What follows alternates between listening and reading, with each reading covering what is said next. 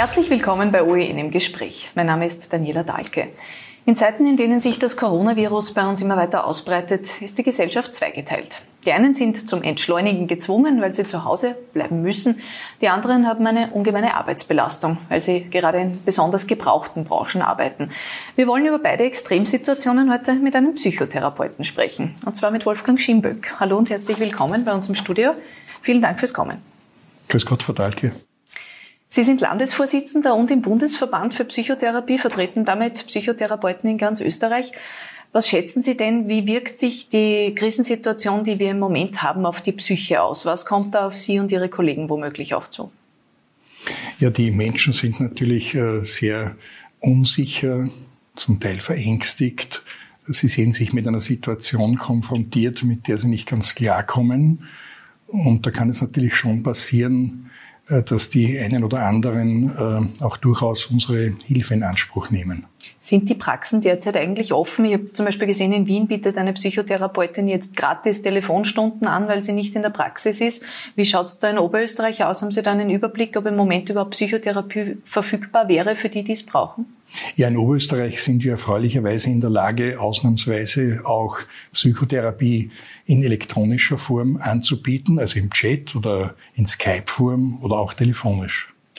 Bei Therapeuten im ganzen Land oder gibt es auch noch Praxen, die offen sind? Wie komme ich denn zu diesem Angebot? Dieses Angebot können Sie über die Clearingstelle in Anspruch nehmen und wir werden äh, in der nächsten Woche eine eigene Hotline einrichten. Für psychotherapeutische Notfälle oder wie ja. kann man sich das vorstellen? Okay, und da werde ich dann weitervermittelt.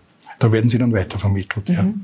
Es gibt, wie wir gesprochen haben, ja Menschen, die zurzeit ganz besonders gefordert sind, egal ob im Lebensmittelhandel oder bei der Post oder beispielsweise auch beim AMS in den letzten beiden Tagen ganz besonders. Die sind unglaublicher Belastung ausgesetzt. Können Sie denen irgendetwas mitgeben, um diese Lage besser zu verkraften? Ja, ich glaube, es ist ganz wichtig, äh, dass es hier zu einem Zusammenhalt äh, sowohl äh, der Kunden als auch der Mitarbeiter und auch der Unternehmensleitung kommt, dass auch der Geschäftsbetrieb dort etwas entschleunigt wird. Denn es sind ganz besondere Voraussetzungen. Aus ihrer Angst heraus glauben manche Kunden ja größere Mengen einkaufen zu müssen und es kommt da oder dort auch zu einem Stau. Das Personal ist unglaublich gefordert, alles nachzuschlichten und so weiter. Und wenn Sie vor so einer Backstube Backstube äh, stehen, dann müssen Sie immer bedenken, dass dahinter jemand arbeiten muss, der das alles nachschlichtet. Also ich glaube, es ist ganz, ganz wichtig, äh, hier auch mit Wertschätzung umzugehen. Wir möchten diesen Zusammenhang, jetzt werden ja viele äh, Menschen auch mehr Zeit zum Lesen haben, auf ein Buch verweisen, von Herrn äh, Professor Reinhard Haller, das Wunder der Wertschätzung. Und ich glaube, das ist ganz wichtig, äh, dass jene, die da besonders gefordert sind, äh, wie eben Kassierinnen, aber auch Regalschlichter, Bäcker, Fleischer, dass denen wirklich Wertschätzung entgegengebracht wird. Einerseits vom Dienstgeber, aber andererseits auch von der Kundschaft dass man denen das Leben nicht noch schwerer macht. Ja, dass man vielleicht auch einmal schaut, dass man den Einkaufswagen dann äh, dort abstellt, wo er hingehört und dass man die Waren entsprechend aufschlichtet und vielleicht einmal auch ein nettes Wort sagt und ein Dankeschön kann in so einem Fall nicht schaden. Wie hoch schätzen Sie denn die Burnout-Gefahr jetzt ein bei all jenen, die doch jetzt sehr viel arbeiten müssen, teilweise elf, zwölf Stunden am Tag? Ja, zum Burnout äh, möchte ich sagen, dass das Burnout ja eigentlich aus vielen Faktoren besteht und sich nicht alleine auf die Arbeit bezieht. Ich habe hier ein Modell eines Sessels äh, mitgebracht. Mit einem Sessel lässt sich das ganz gut darstellen. Äh, jedes Bein dieses Sessels äh, stellt einen Bereich dar, äh, der eine Komponente sein kann eines Überlastungssyndroms. Beginnen wir also mal mit dem beruflichen. Für viele Menschen ist der berufliche Aspekt viel mehr als ein Broterwerb. Das ist für viele Menschen etwas sehr Sinnerfüllendes, wo man Anerkennung sucht, wo man glaubt, man muss perfekt sein, man muss alles ganz schnell erledigen. Und das stellt natürlich schon einen Gefahrenmoment dar, was ein Burnout oder Überlastungssyndrom, wie wir das nennen, betrifft. Das zweite Standbein, das für uns so wichtig ist, ist der familiäre, der partnerschaftliche äh, Zusammenhang, der uns äh, auch stärken kann, wo es Verständnis, Unterstützung für uns geben kann. Und äh, das dritte ist so der Bekannten, der Freundesbereich der auch ganz wichtig ist, weil hier kommt es zu einem gemeinsamen Erleben, hier kommt es zur Solidarität, Und der vierte Bereich ist eigentlich äh, unser äh, Freizeitbereich, der ganz wichtig ist, weil er uns einen Ausgleich gibt. Das kann in intellektueller Weise sein, zum Beispiel ein Schachclub, eine Theatergruppe, aber auch was Bewegung betrifft, gemeinsamer Sport, Bergsteigen, Musik, Theater erleben und so weiter. Und wenn diese vier Bereiche passen, dann komme ich so zum fünften Bereich und das ist quasi die Sitzfläche. Und da geht es eigentlich um unsere Vitalität. Und die Vitalität hat eigentlich zwei, könnte man das noch einmal teilen, zwei Bereiche, nämlich die physische und die psychische. Und wie wir inzwischen wissen, korrespondieren diese Bereiche in vielfacher Hinsicht miteinander. Also ich glaube, dass ganz wichtig ist, hier mal auf sich zu schauen, und die beste Burnout-Prophylaxe ist einmal, sich von den sogenannten inneren Antreibern äh, zu trennen, die ich zuerst kurz erwähnt habe. Innerer Antreiber ist zum Beispiel das, was ich gesagt habe, ich muss alles perfekt machen, äh, alles muss ganz schnell gehen und ich muss es äh, der Firmenleitung recht machen. Und das sind oft Dinge, diese inneren Antreiber, die haben sich bei uns in jungen Jahren irgendwie herausgebildet. Das hängt oft mit der Erziehung, mit der Kindheit zusammen aber auch dann mit unserer weiteren Historie. Und ich glaube, auf das einmal zu schauen, was muss ich wirklich machen und was darf ich? Darf ich auch einmal eine Pause machen? Kann es auch einmal sein, dass ich nur einen Halbtag arbeite? Auf diese Dinge zu schauen, ist ganz, ganz wichtig. Und vor allen Dingen ist es wichtig, dass innerhalb eines sehr geforderten Betriebes oder auch einer Abteilung, zum Beispiel in einem Krankenhaus, dass die Mitarbeiter dort wirklich solidarisch handeln, dass man sich gegenseitig unterstützt. Aber wenn wir vielleicht auf das jetzt noch einmal zu sprechen kommen, nacheinander, das heißt, ich soll sehr stark auf meine eigenen Energiereserven achten ja. und mir selbst auch sagen, es geht so schnell, wie es geht, so schnell wie ich kann. Geht es in diese Richtung, dass ich mir selbst auch gibt, so Merksätze, die man sich möglicherweise in besonderen Belastungssituationen bei der Arbeit auch vorsagen kann? Ja, ein Merksatz wäre zum Beispiel ganz wesentlich zu unterscheiden äh, müssen und dürfen. Wenn es heißt, das muss sein, dann muss ich mir auch äh, etwas erlauben können. Und ich muss mich auch von diesen inneren Antreibern trennen, sozusagen. Es hat einmal Viktor Frankl, einer der berühmtesten äh, Psychotherapeuten Österreichs und Facharzt für Psychiatrie, hat einmal gesagt, ich muss mir von mir selbst nicht alles gefallen lassen. Also ich kann ruhig aus dieser Falle einmal heraustreten, wo mich diese inneren Antreiber eigentlich hineinbefördern. Wenn wir uns jetzt allerdings diesen Sessel anschauen, und das wäre der, der, zweite Punkt, dann brechen doch von diesen Standbeinen im Moment für viele Menschen sehr viele weg. Die Freizeit bricht teilweise weg. Ich kann meinem Sport nicht nachgehen. Ich kann zum Beispiel zu meinem Schachclub nicht gehen, weil er ja. nicht stattfindet. Ähm, die, überhaupt die Freunde brechen weg. Ich darf sie nicht treffen im Moment. Das heißt, wir sollen so, Social Distancing heißt es so schön. Mhm. Und dann bricht für viele leider im Moment, das wäre dann auch die zweite Gruppe, über die wir schon gesprochen haben, auch der Job weg. Das hieße eigentlich, dass die Burnout-Gefahr im Moment bei sehr vielen Menschen sehr hoch ist. Ja, es ist ganz wichtig, hier vielleicht um erste Anzeichen zu erkennen. Und erste Anzeichen äh, treten meist in der Weise auf, äh, dass man sich unglaublich heftig äh, in die Arbeit einbringt und vielleicht diesen Punkt dann übersieht, wo es einfach zu viel wird und wo diese Selbststeuerung dann nicht mehr ganz funktioniert. Und hier gilt eigentlich auch, dass sowohl äh, der Vorgesetzte, zum Beispiel ein Filialleiter oder in einer äh, Pflegeeinrichtung eine äh, Stationsleitung, dass die wirklich auch darauf schauen, wie geht es denn eigentlich meinen Mitarbeiterinnen und Mitarbeitern. Also hier ist auch eine gewisse Fürsorgepflicht des Dienstgebers gefragt.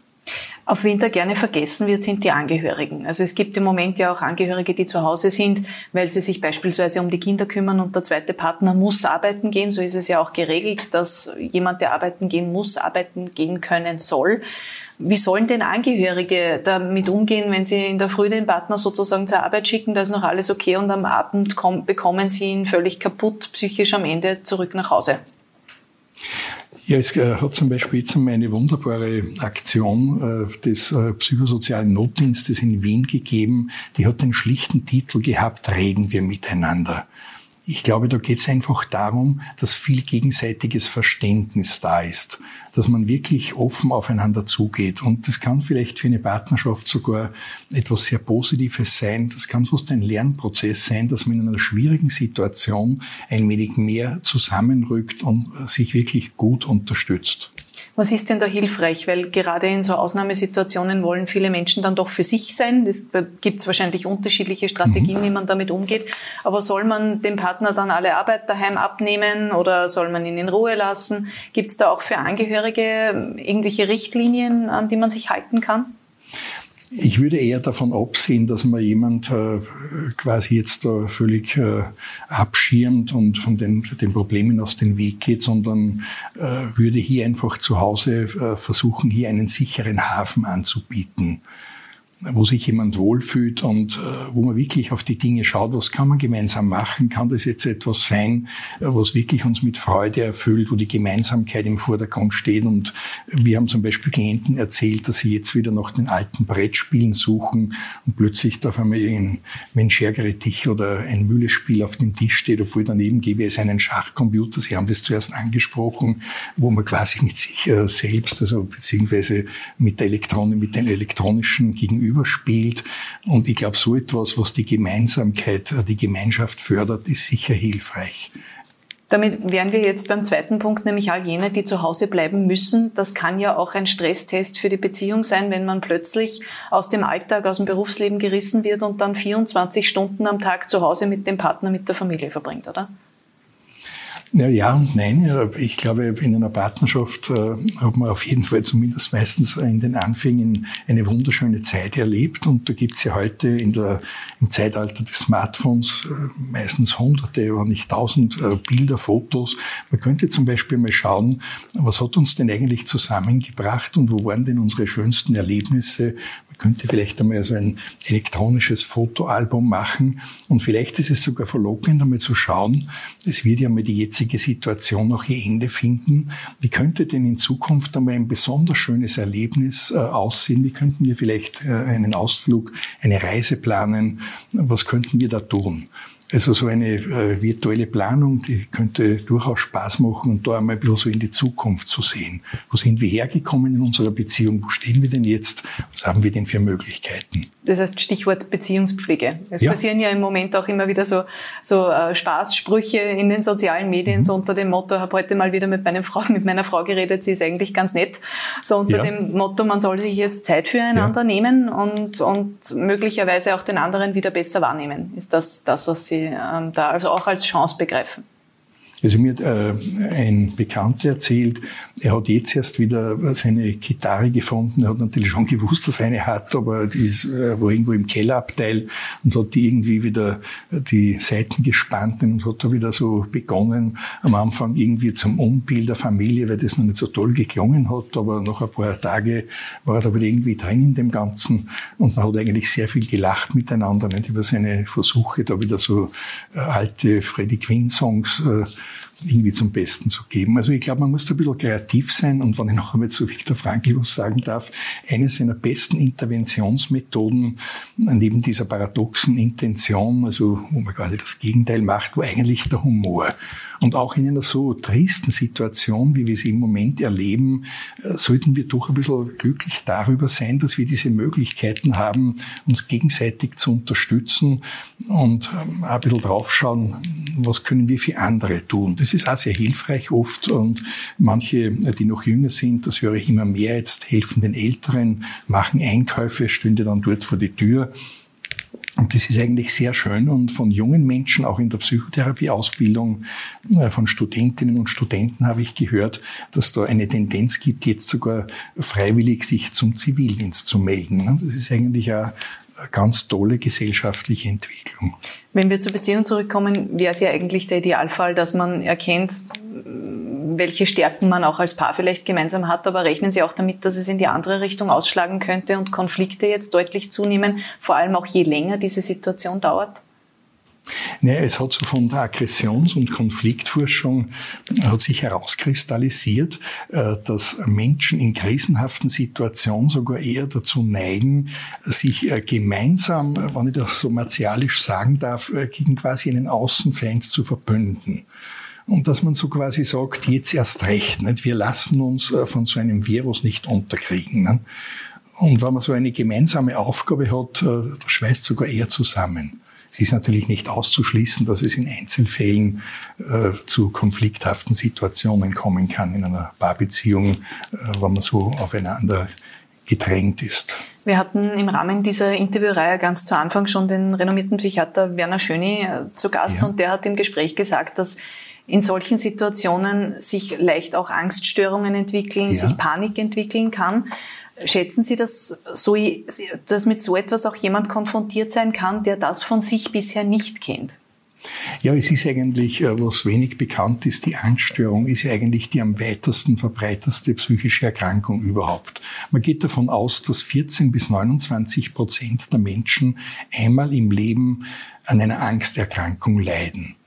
Und dass jeder äh, fünfte Mensch einmal im Leben eine äh, Panikattacke erlebt. Das ist also eine gesteigerte Form, wenn man so will, die auch somatisiert, eine Angststörung.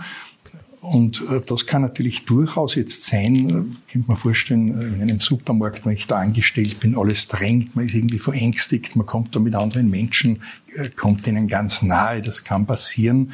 Also mit dem ist durchaus zu rechnen, äh, dass hier gewisse Ängste greifen. Aber ich glaube, da ist notwendig und wir werden das als Psychotherapeutinnen und Psychotherapeuten öffentlich versuchen und danken ja hier für die Unterstützung, das hier sagen zu können.